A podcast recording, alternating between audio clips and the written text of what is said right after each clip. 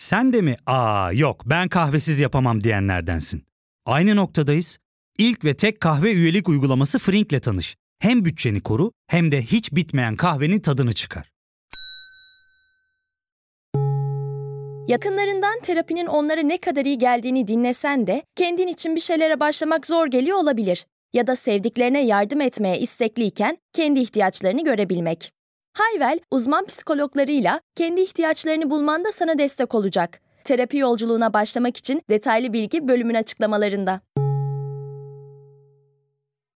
Hiç hayatınıza dair zor bir karar alırken keşke bu kararı benim yerime bir başkası alsaydı dediniz mi?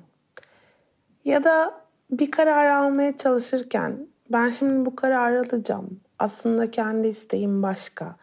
Ama etrafımdaki diğer insanları mutlu etmek adına şu şekilde davranmalıyım. O yüzden kendi isteğimden farklı türlü hareket etmeliyim dediniz mi? Karar almak hayatımızın her anında yapmaya çalıştığımız bir şey. Tabii ki çok büyük kararlar da alıyoruz. Mesela üniversitede hangi bölümü tercih etsem, bu insanla bir ilişkiye başlasam mı, başlamasam mı? Veya bu evi kiralasam mı, kiralamasam mı? Bu şehir bu şehirde kalsam mı, kalmasam mı gibi çok büyük kararlar da alabiliyoruz. Ama aslında gün içerisinde devamlı küçük kararlar da alıyoruz. Mesela akşam ne yemek yesem, televizyonu açtığımda önce ne izlesem veya bilgisayar başına oturduğumda önce neyle işe başlasam. Bütün bunlarda aslında bir karar alırken diğer bütün seçeneklerden vazgeçmiş oluyoruz. Ve bu vazgeçiş bazen bize iyi hissettirmeyebiliyor. Bütün bunlar hakkında ve nasıl daha iyi kararlar alırım, nasıl aldığım kararlarımın aldığım kararların arkasında dururum gibi soruların cevaplarını arayacağımız podcast'te hepiniz hoş geldiniz.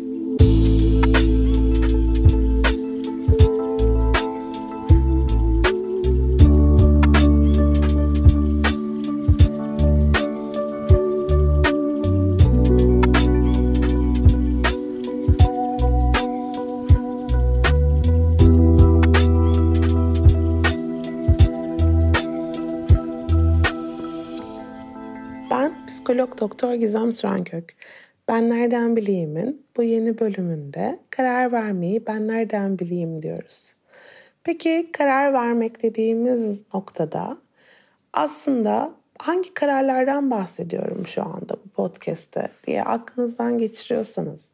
Çünkü eminim şu anda beni dinleyen herkes bir türlü bir kararı vermeye çalışıyor.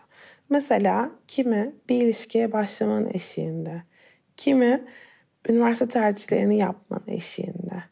Kimi belki bu sene sınava girdi ama aslında kendisi hali hazırda üniversite mezunu çalışıyor ve e, yeni baştan üniversiteye girsem mi gibi çok büyük bir karar almanın eşiğinde. Kimi belki yurt dışına gitmeyi planlıyor veya şehir değiştirmeyi planlıyor ve bunu yapabilir miyim korkusunda. Kimi evini değiştirmeyi planlıyor ama bu dönemde ev değiştirmek gibi gerçekten çok zorlu bir e, hamlenin başında nasıl hareket edebileceğini bilmiyor gibi birçok kararın e, tam başında olabilirsiniz. Ya da belki çok daha küçük kararlar vermeniz gerekiyor ve bu kararları verirken çok zorlanan bir insansınız. Yani genel olarak sizi tanımlayan özelliklerden bir tanesi kararsızlıkta olabilir. Ve bu podcast'i dinlerken ben nasıl daha iyi karar alabilirim diye de düşünüyor olabilirsiniz. Şimdi aslında e, bütün bunların hepsine değinmek istiyorum podcast'te ama şöyle bir yerden başlamak istiyorum. Biraz daha kişisel bir noktadan başlamak istiyorum ve e, biraz kendimle ilgili size bir hikaye anlatmak istiyorum. Üniversite sınavlarına hazırlanırken ben ne istediğimi çok iyi bildiğini sanan bir e, gruptandım aslında. Orta sondan itibaren hayatta ne yapmak istediğimi çok iyi bildiğimi düşünüyordum. Ve bu kendi adıma siyaset bilimi ve uluslararası ilişkiler okumaktı. E, ve kesinlikle çok kararlıydım Boğaziçi Üniversitesi'ni yazmak istediğime. Bugün dönüp bakınca o yaşlarıma 14-15 yaşındaki halime ben neden bu kararı verdim diye düşündüğümde aslında çok da elimde bir sebep yok. Yani Boğaziçi Üniversitesi'nin çok iyi bir üniversite olması, İstanbul'da olması ve kampüsüne girdiğim anda kendimi çok iyi hissetmem dışında okul tercihiyle ilgili çok da bilinçli bir karar verdiğimi düşünmüyorum. Bölümümle ilgili ise iyicene farklı bir noktadayım. Çünkü ben siyaset bilimi ve uluslararası ilişkiler okumaya karar verdiğimde diplomat olmayı istemiştim. Ama diplomat olmanın benim karakterime uygun olup olmadığını hiç değerlendirmedim. Ve o kadar kararımın arkasındaydım ki e, ailem de beni hiç sorgulamadı aslında. Doğru kararı vermiş midir? Ya da e, gerçekten istediği bu mudur? İleride bunu yaparak mutlu olur mu? Gibi soruları onlar da benim herhalde kendi kendime sorduğumu düşündüler. E, tabii ki burada şikayet eden bir yerden yapmaya çalışmıyorum. Çünkü eminim birçoğumuzun da şöyle bir şikayeti var. Kararlarımızın çok fazla sorgulanması. Ama kararlarımızın sorgulanmaması da yani yanımızda bizimle birlikte duran insanlar tarafından bize sen bu kararı niye verdin? Bunu gerçekten enine boyuna düşündün mü? Sorusunun sorulmaması da bence biraz sıkıntılı olabiliyor. Çünkü mesela o kararı alan halimle ben yeterince olgun ve yeterince kendisini tanıyan bir insan değildim. Günün sonunda ben hayal ettiğim bölümü kazandım ve okula başladım. Ama çok mutsuzdum. Gerçekten çok ama çok mutsuzdum. Benim üniversitemin ilk dönemi e, hem ortalamam çok düşük hem hiçbir derse gitmek istemediğim, hiçbir şekilde okulda vakit geçirmediğim. Çünkü okulda vakit geçirdiğimde kendimi derse girmediğim için suçlu hissettiğimden okula hiç gitmemeyi tercih ettiğim böyle çok anlamsız ve kendimi çok kötü hissettiğim bir noktaya getirdim kendimi bu karar verirken. Sonra ikinci dönem tamamen şansına e, programın mecburiyeti sebebiyle psikoloji dersi aldım ve ondan sonra hayatım değişti. Çünkü psikoloji dersini ilk psikoloji 101 psikolojiye giriş dersini aldığım andan itibaren ben bu ben hayatımın sonuna kadar bunu okumak, bunu dinlemek, bununla ilgilenmek istiyorum duygusuna kapıldım.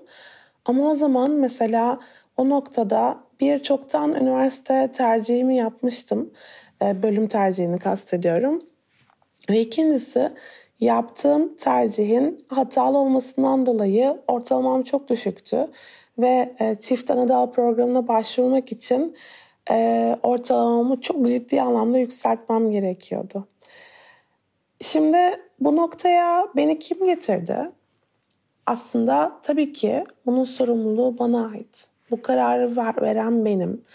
Bu kararın e, hata hataları demeyelim de bu kararın olumsuz sonuçlarıyla baş etmek zorunda kalan benim ve bu olumsuz sonuçlarını telafi etmek için ondan sonraki bir yıl gecesini gündüzüne katıp not ortalamasını yükseltmek zorunda kalan da benim. Ee, daha sonra ben gerçekten de psikoloji bölümüne kabul edildim ve e, Boğaziçi Üniversitesi'ni bitirmeye çalıştığım dönemde yine yanlış bir karar verdim. Ve e, bunu da buradan paylaşmak istiyorum. Çünkü eminim birçoğumuz bu tarz kararlar veriyoruz. Mezun olduğum noktada psikolojiyle ilgili bir yerden devam edebilirdim. E, ve bunu yapsaydım yurt dışında bir seçenek düşünebilirdim. Ama e, ben o dönem çok aşıktım ve bir ilişkin içerisindeydim. Ve o kişiyle birlikte olmak, onunla kalabilmek için, onunla kurduğum hayata en uygun olabileceğini düşündüğüm kararı verdim. Ve Türkiye'de kalmak e, ve Türkiye'de psikolojiden de e, çok da psikolojiyle ilgisi olmayan bir alandan devam etmeye karar verdim ve işletme master yaptım. Çok güzel bir üniversitede, çok güzel bir programdaydım. Ee, ama ben o kararı kendi istediğim için değil ya da en çok istediğim şey olduğu için değil. O esnadaki hayatımın en uygun bir şekilde sürmesini o karar destekleyeceği için verdim. Ve işte şimdi size acı gerçeği söylüyorum. Ben o kararı verdim, başvurumu yaptım ve kabul mektubum geldiği noktada biz çoktan ayrılmıştık. Hayır çoktan ayrılmamıştık. 3-4 gün olmuştu ayrılalı ama ayrılmıştık. Ve ben gerçekten o kararla elimde kabul mektubum ayrılık acısı çektiğim noktada kala kaldım.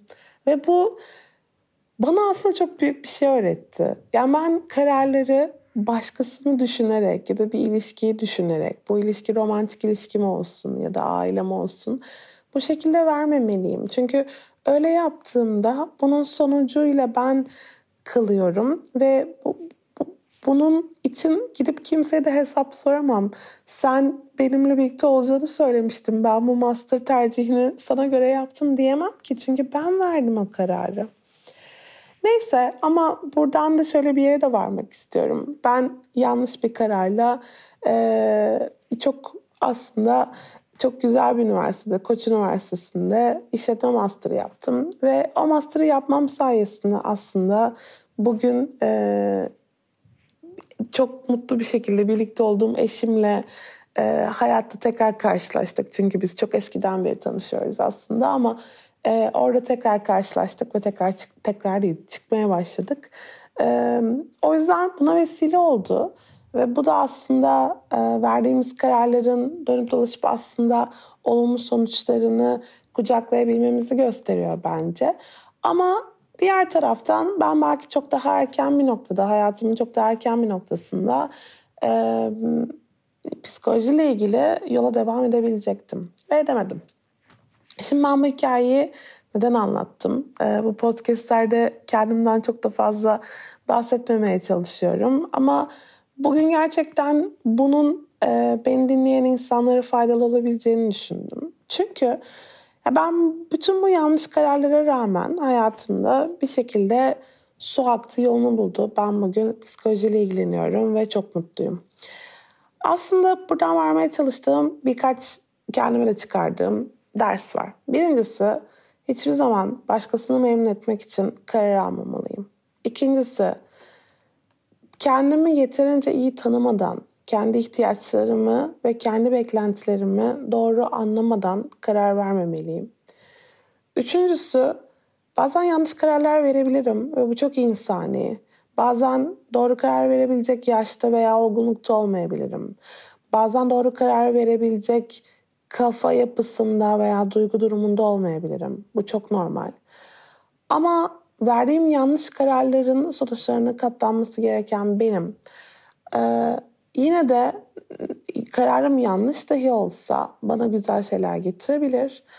Ve yanlış kararlar alsam bile hiçbir karar dönülemez bir noktada bırakmaz beni. Ben mutlaka e, yeni bir karar alarak tekrar başlayabilirim. Tabii ki bu tekrar başlamanın bir duygusal maliyeti olabilir. Bir maddi maddi maliyeti olabilir. Ama ben hiçbir kararın sonsuza dek benimle kalması gerektiğine inanmadan hareket edebilirim aslında. Belki de buna tek istisna çocuk sahibi olmak olabilir ama e, o apayrı bir podcast'ın konusu. E, olsun. Onu, ona şimdi bir parantez açıp e, onu dışarıda bırakalım. Yani demek istediğim kararlar alırken o kararların bizimle hep kalacağını düşünüyoruz. O kararların dışına asla çıkamayacağımızı düşünüyoruz. Halbuki bu kadar kendimizi sıkıştırdığımız zaman aslında çok daha fazla zorlanıyoruz ve çok daha tırnak işareti içerisinde mükemmel kararı almak zorundayız gibi hissediyoruz. Halbuki mükemmel bir karar yok.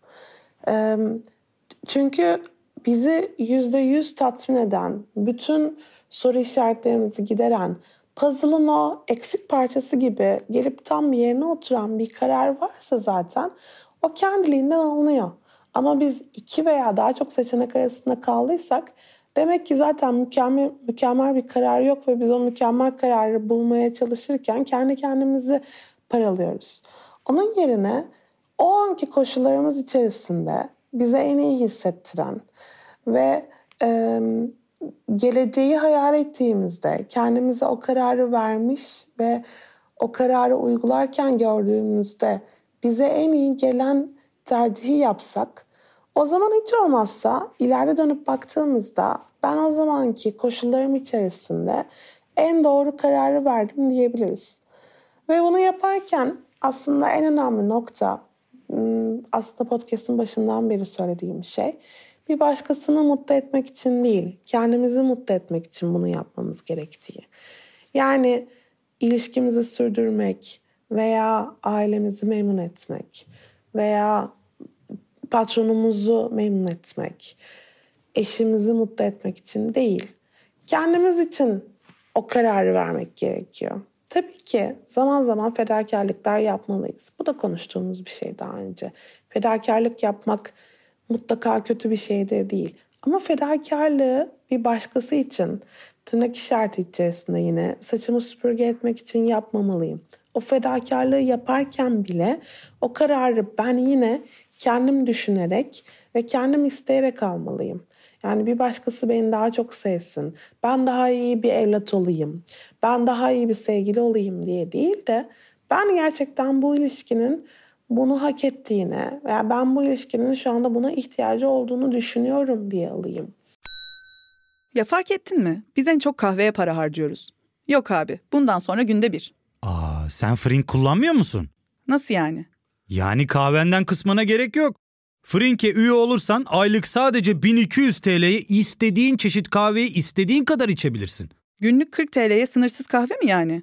Çok iyiymiş. Aynen. Hatta şu anda 200 TL'lik bir indirim kodu da var. E hadi hemen indirip üye ol da bu fırsatı kaçırma.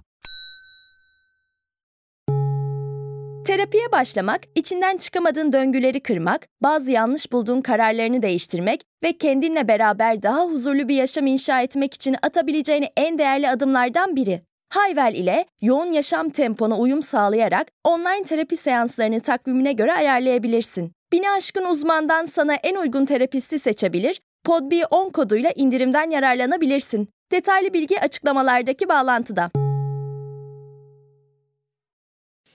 Ama tabii ki bizim yetiştiğimiz evlerde, kültürümüzde bireysellik ve bireyin kendi ihtiyaçlarını, kendi sınırlarını değerlendirmesi bize çok da öğretilen bir şey değil.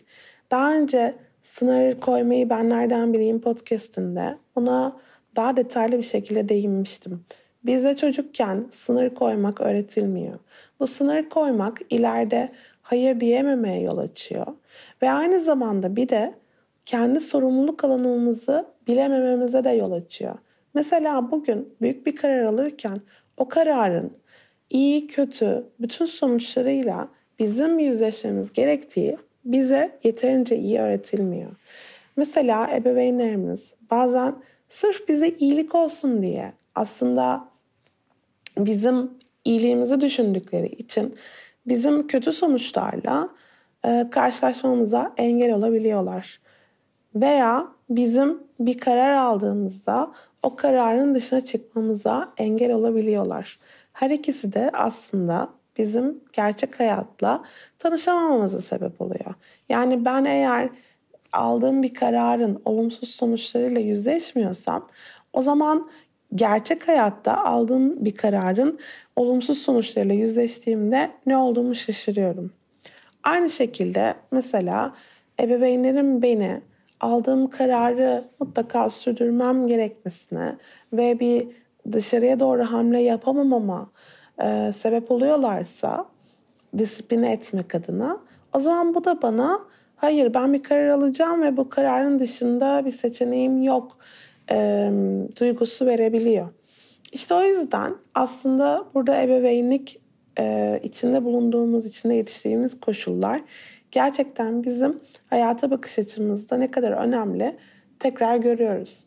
Eğer bana karar alırken değerlendirmem gereken durumlar veya bir karar aldığımda bunun sonuçlarına benim de ve en çok aslında benim e, bu kararın sonuçlarıyla baş etmem gerektiği anlatılsa veya kararın e, sonunda mutlu olmadığımda yeni bir karar alınmama izin verilse belki ben yetişkinliğimde bunlardan çıkabilmeyi, beni mutsuz eden durumlardan çıkabilmeyi çok daha iyi bileceğim. Üstelik de aslında karar almakta zorlanmanın yani kararsızlık durumunun öz saygıyla çok yakından ilişkisi var. Öz saygısı yüksek olmayan bireyler karar alırken kendi inisiyatiflerine çok da güvenmiyorlar. Kendi düşünce yapılarına, kendi değer yargılarına o kadar da önem veremeyebiliyorlar. Başkalarının kendilerinden mutlaka daha iyi düşündüğüne, mutlaka daha iyi değerlendirmeler yaptığına inandıkları için başkalarının değer yargılarını kendi değer yargılarının önüne koyabiliyorlar. Öyle olunca kendi ihtiyaçlarını dile getirmedikleri veya kendi ihtiyaçlarını hesaba katmadıkları için bu sefer aldıkları kararları başkalarının güdümünde alıyorlar ve çok mutsuz oluyorlar günün sonunda. Burada aslında kendimizin zorluklarla baş edemeyeceğine inanmamız da tabii ki çok önemli bir pay sahibi. Ben düştüğümde kalkabilir miyim? Ben bir zorlukla karşılaştığımda bunun üstesinden gelebilir miyim? Mesela diyelim ki tercihimi yaptım ve üniversitede bir bölüme girdim ama o bölümün sonunda bir süre e, iş ararken zorluk çektim veya e, master'a başvurdum ve bu e, işin master'ını yaptım. E, geri döndüğümde bir süre e, doğru işi bulana kadar e, evde oturmak zorundayım. Bu süreyi verimli geçirebilir miyim? Parasızlıkla baş edebilir miyim? Bu tip soruların cevaplarını veremediğimiz için veya e, kendimiz aslında bu zorluklarla baş edemeyeceğimize inandığımız için bu sefer elimiz kolumuz bağlanabiliyor. Kendimizi yeterince iyi tanımadan veya kendimize yeterince güvenmeden sırf o esnada başkasının değer yargılarına daha fazla önem verdiğimiz için yanlış kararı, o an için bizim için yanlış olan kararı demek istiyorum, verebiliyoruz. Veya burada yine bir başka e, karşımızda olan durum birden çok seçenekle yüz yüze olmak. Yani e, bazen iki tercihin arasında kalmak da bizi çok zorlar. Ama bazen birden fazla böyle 5-10 seçeneğimizin olması da bizi çok zorluyor. Hatta buna seçim felci deniyor. Yani ben o kadar çok e, tercihin arasında kalıyorum ki hangisini seçmem gerektiğini bilemiyorum ve pes ediyorum sonunda. Bunun yerine seçenek sayısını azaltıp gerçekten istediğim 2-3 seçenek arasında karar vermeye çalışmak benim için çok daha faydalı aslında. Peki seçenek sayımızı nasıl azaltalım? Her şeyden önce e, seçeneklerimizi karşılaştırdığımızda e, hangisinin bize ne getireceğini yeterince iyi değerlendiremeyebiliyoruz. Burada e, listeler yapmak, işte her seçeneğin artılarını, eksilerini yazmak, bunları değerlendirmek, seçeneklere belli puanlar vermek, önerilen yöntemler arasında bunları yapmayı deneyebilirsiniz. Ama benim kişisel olarak en sevdiğim e, yöntem iki seçenek arasında kaldığımda kendimi o seçeneğin gerçekleşmiş olduğu noktada hayal etmek. Yani diyelim ki her şey yoluna gitti ve ben o tercihi yaptım. Ee, ve bundan 3 sene geçti. Bunun üzerine 3 sene geçti. Ben ne yapıyor olurum? Kendimi her e, olabilecek ihtimalle canlandırdığımda ben orada olmak istiyor muyum? Orada gördüğüm gizemi seviyor muyum? Ee, tabii aynı şeyi diğer seçenekler için de canlandırıp hangisinin beni en mutlu ettiğini, hangisinin bana en iyi hissettirdiğini, hangi hayalin beni en iyi hissettirdiğini görmeye çalışmak hayatımın bu noktasında bana çok iyi gelen bir şey. Yani ben kendimi diyelim ki şu insanla çalışırken hayal edebiliyor muyum? Veya ben kendimi podcast kaydederken hayal edebiliyor muyum? Mesela benim için podcastlere başlamadan önce bu kararı vermek hiç kolay değildi. Çünkü e, sonuçta burada bu konuşmaları yaparken e, insan gerçekten kırılganlığını böyle ortaya seriyor. Geçenlerde bununla ilgili bir şey anlatıyordum. Sevdiğim bir insana ve onu söyledim. Benim için aslında podcast kaydetmek bir yandan çok kolay ama bir yandan gerçekten çok zor. Çünkü Bir kere başına oturduğum zaman çok kolay kaydedebiliyorum. Ama o başına oturana kadar geçen sürede e, o podcast'in konusunu zihnimde o kadar çok döndürüyorum ve o kadar çok kendimin o konuyla ilgili e, olumlu ve olumsuz e, kararlarını ve davranışlarını sorguluyorum ki gerçekten aslında kendi kırılganlığımla yüzleşiyorum her seferinde. O yüzden de mesela podcaster olmak, bilmiyorum kendi böyle tanımlamak da komik geldi bir anda. Benim için kolay bir karar değildi. Ee, ve bu kararı verirken çok düşündüm. Yani ben bu kimliği de üstlenebilir miyim? Ben kendi sesimle kaydettiğim bir şeyin birçok insan tarafından dinlenmesiyle ilgili nasıl hissedeceğim? Ee, ve bu hayalin sonunda bunun benim hoşuma gittiğini fark ettim ve bu kararı verdim. O yüzden de e, kendim de şimdi bana nasıl karar almalıyım diyen insanlara en çok tavsiye ettiğim yöntemlerden bir tanesi bu. Yine çok e, sık yaptığımız ama aslında bize iyi gelmeyen bir şey dürtüsel hareket etmek. Yani o anda sırf o kararı enine boyuna düşünmekten kaçınmak için çok hızlı ve aslında bizi tatmin etmeyecek bir kararı aniden verip kestirip atmak. Bunu tabii ki hayatımızdaki küçük kararlar için yapabiliriz. Mesela o anda televizyonda ne izleyeyim? Bunu izleyeyim. Tamam. Yani bu şekilde yapılabilir. Ve bunu yapmak belki o anda bilişsel efor gerektirmediği için bize iyi hissettiriyor. Ama özellikle büyük kararlar verirken yani e, mesela sevdiğimiz bir insanla e, ilişkimizde veya daha e, hayatımızı daha uzun vadeli etkileyecek kararları alırken kestirip atmak değil de gerçekten anda kalmak, o anda her iki kararın da bize ne hissettirebileceğini anlamak çok daha önemli. Bu arada şey küçümsediğimi fark ettim konuşma dilimde. Yani televizyonda ne izlesem kararını. Ama bir yandan da bunun da önemli olduğuna inanıyorum. Şöyle bir yerden. Yani biz aslında verdiğimiz küçük küçük kararlarla aslında hayatımızın nasıl geçeceğini belirliyoruz. Mesela yemek tercihlerimizde bedenimize sağlıklı şeyler alıp almama kararını veriyoruz. Kendimiz için iyi bir şey yapıp yapmama kararını veriyoruz. Aslında sağlıklı beslenme dediğimiz şey her yeme kararında bu bana duygusal olarak, bir duygusal olarak, iki bedensel olarak iyi hissettirir mi? Sorularını sormak ve onların cevabına göre hareket etmek olmalıyken bunu yapmayabiliyoruz. Özellik, özellikle de o gün çok yorgunsak, e, zihnimiz doluysa o kararı tamamen e, anlık iyi hissetmek üzerinden verebiliyoruz ve e, bu bilinçli yeme kararından kaçınabiliyoruz. Ve bu uzun vadede bedenimize de ruhumuza da iyi gelen bir şey değil.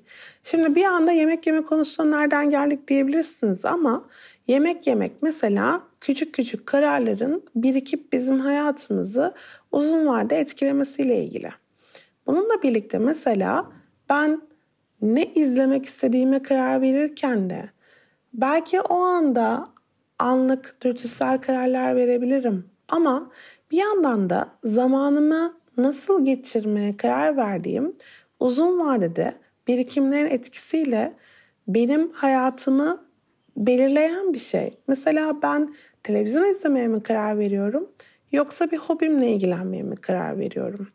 Ben e, şu anda televizyonu açtığımda gerçekten sadece zihnimi boşaltacak, çerezlik bir şeyler mi seyretmek istiyorum?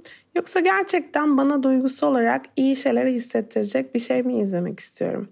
Tabii ki sıklıkla çerezlik bir şeyler seyretmeye karar verebiliriz. Bunun da hiçbir sakıncası yok. Ama bu karar verirken de aslında bunun o anda bize iyi hissettirdiğini ve iyi hissetmek için o kararı verdiğimizi fark etmek de önemli. Bence bu bilinçli farkındalık getiren bir şey. Yani ben öylesine gidip o diziyi açmıyorum. Gerçekten zihnimi boşaltmaya, biraz daha iyi hissetmeye, o anda çok ciddi şeyler düşünmeme ihtiyacım var ve o yüzden bu kararı veriyorum. Ama eğer duygusal olarak daha derin şeyler hissetmeye veya kafamı çalıştırmaya, ruhumu e, olumlu anlamda yormaya ihtiyacım varsa o zaman daha derin, daha nitelikli bir şeyler seyretmeye karar verebilirim. Ama bu da benim kararım ve o anda bana neyin iyi geleceğini, neyi, neye ihtiyacım olduğunu düşünebilirim ve ona göre karar alıp verebilirim. Ee, bunun dışında bir de şunu söylemek istiyorum. Karar alırken hiç dışarıdan destek almayalım gibi bir e, yere varmak istemedim aslında. Yani mutlaka mutlaka çevremizde e, karar karar verme sürecimize faydalı olacağını düşündüğümüz insanlarla konuşmalıyız. Onların yorumlarını hesaba katmayabiliriz. Onların yorumlarını değerlendirip ya doğru şeyler söylüyor belki ama bunlar şu an benim ihtiyaçlarım ve beklentilerimle kesişmiyor diyebiliriz. Ama mutlaka başka güvendiğimiz insanlarla konuşmak bize fayda sağlıyor. Kafamızda neyi isteyip neyi istemediğimizi şekillendirmekte en basitinden önemli. Ama sıklıkla kendimize hatırlatmamız gereken şey günün sonunda kendi sınırlarımızı, kendi sorumluluk alanımızı, kendi ihtiyaçlarımızı, kendi duygularımızı, kendi beklentilerimizi en iyi yine biz biliyoruz. Bir başkasının değer yargıları, ona ne kadar saygı duyarsak duyalım, bizimkinden daha üstün veya bizimkinden daha iyi değil ve bizi bir başkası, bu kişi bizim en yakınımız olsa dahi bizim kadar iyi bilemez. Karar verdikten sonra işin bir de harekete geçme noktası var. Ee, bazen o harekete geçme noktasında çok fazla erteleme davranışına giriyorsak bu kaygıdan da kaynaklanabiliyor. Bazen bir karar veriyoruz ama o karardan emin olamadığımız için fazla erteleme davranışında bulunuyoruz ve kendimizi sabote edebiliyoruz. Eğer siz de böyle bir noktadaysanız belki de aldığınız karara yeterince güvenmiyor olabilirsiniz. O yüzden dönüp onu orayı bir daha bir değerlendirmenizi tavsiye ederim. Harekete geçmekle ilgili daha sonra bir podcast kaydetmeyi planlıyorum. O yüzden o konuya bugün girmeyeceğim. Ee, ama karar vermekle ilgili umarım anlattıklarım faydalı olmuştur. Umarım size iyi hissettirmiştir. Umarım kafanızda bazı şeylerin oturmasına yardımcı olmuştur. Günün sonunda kendi iç sesimizi dinlemek, kendi e, içeride neyin bize iyi geleceğini sorgulayabilmek bence bize en iyi kararı aldıracak olan seçenek. Ve en iyi karar mükemmel karar değil. En iyi karar o esnada bize en iyi gelecek karar. Bunu da söyleyerek podcast'i bitirmek istiyorum. Bugün beni dinlediğiniz için çok teşekkür ederim. Bir sonraki podcast'in konusu için bana her zaman yardımcı olabilirsiniz. Bu podcast'in size nasıl hissettirdiği ile ilgili bana her zaman yazabilirsiniz. Sosyal medyada her zaman mesajlarınızı bekliyorum. Hepinize sevgilerimi gönderiyorum. Bir sonraki podcast'te görüşmek üzere. Hoşçakalın. İlk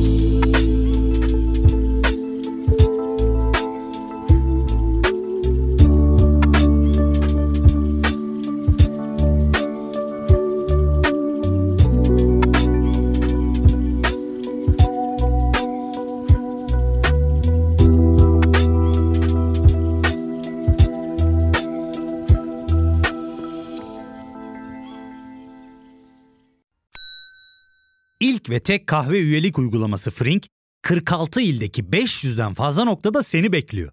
Açıklamadaki kodu girerek sana özel 200 TL'lik indirimden faydalanmayı unutma. Hadi sen de Frink üyeliğini başlat, kahven hiç bitmesin. Hem bugününe hem yarınına katacaklarıyla terapi yolculuğuna ve daha iyi hissetmeye bugün Hayvel ile başla. Açıklamadaki linkten Hayvel'i indir, ücretsiz tanışma görüşmelerinin ardından bütçene uygun seans paketini seç ve terapi yolculuğuna başla.